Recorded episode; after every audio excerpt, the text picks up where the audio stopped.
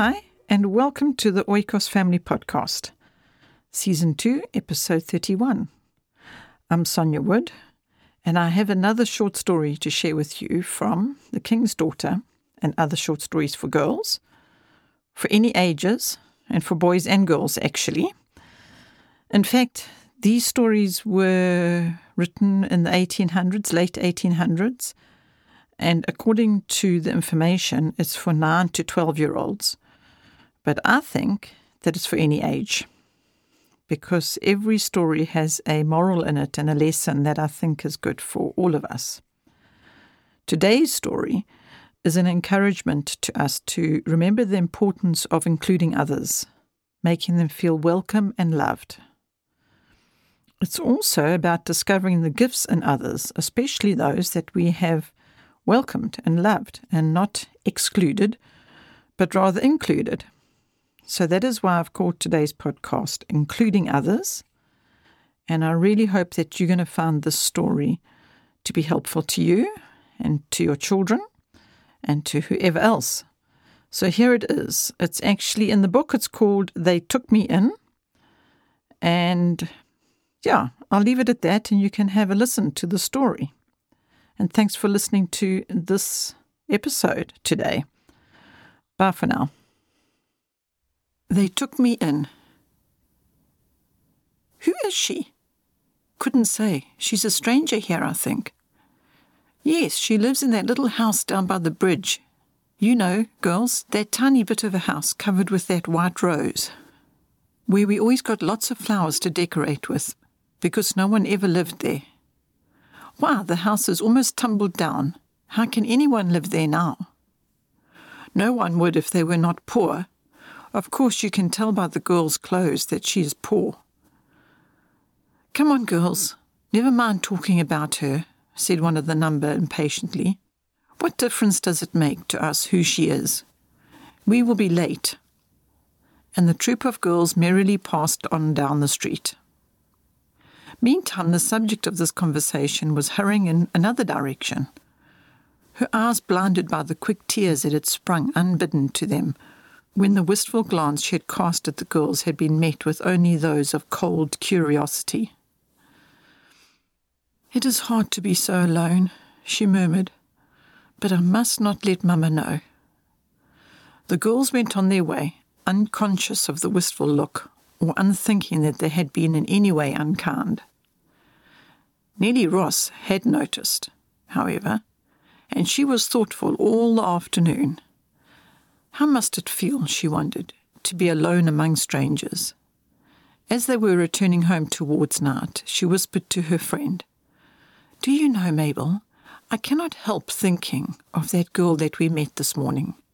What girl? asked Mabel, with a slightly puzzled air.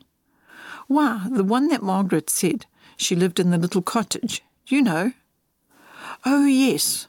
Well, what about her?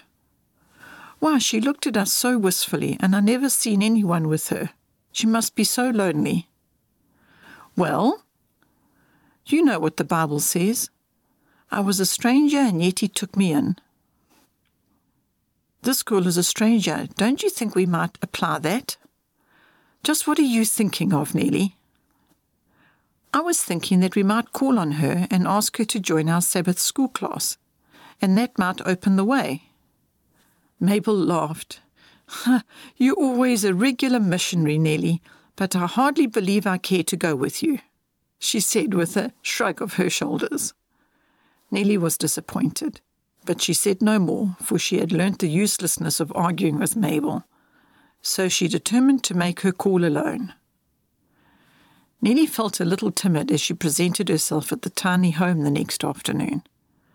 The girl herself answered her rap and invited her into the wee living room. In an easy chair at one side of the fireplace reclined a delicate, sweet faced woman. My name is Nellie Ross, and I've noticed you and thought you were a stranger here, began Nellie in the winning way that had always won her many friends. And so I thought I would call and ask you to join our Sabbath school class. We have such good times, and Mrs. Allen, our teacher, is so interesting. I, I, I would like to go, the girl faltered, but but they are all such strangers to me and and that will not matter, declared Nellie. I will come with you and will introduce you to the rest of the girls. I thank you, my dear, said the woman before the girl could answer again. I am sure Edna will be glad to go. It has been rather a trying time for her, I fear, since we came here, although she has never complained for fear it might worry me. She was always in church and Sabbath school work at home, but my health failed, and the physician said that a winter here might save my life. My husband could not come with me, for he must work at home to get money to pay our expenses. So Edna gave up her school and everything to come with me. We are compelled to live very cheaply, you see, but I am getting better, and I think I shall get quite well if only Edna can be contented here. With a fond glance at her daughter. Of course I shall be contented, mother, of course I shall, replied Edna. I'm sure she'll like the Sabbath school very much, said Nellie earnestly, and I will come for her tomorrow. She did so, and Edna went with her, although she felt a little shy. But the warm welcome given by Mrs. Allen and the friendliness of the girls soon made her feel at home. It was not until the school joined in the singing of the last song that she so far forgot herself as to join in with the singing. Then the girls were astonished. She sang alto beautifully. Really, cried one of them as soon as they were dismissed, you must join our young people's choir. Will you? Will you? We do need an alto so badly. From that time on, Edna had no cause for loneliness, for she was one of the girls, and her mother smiled and grew better.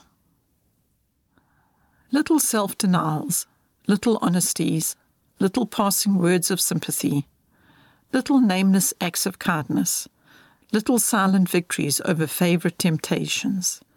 These are the silent threads of gold, which, when woven together, gleam out so brightly in the pattern of life that God approves.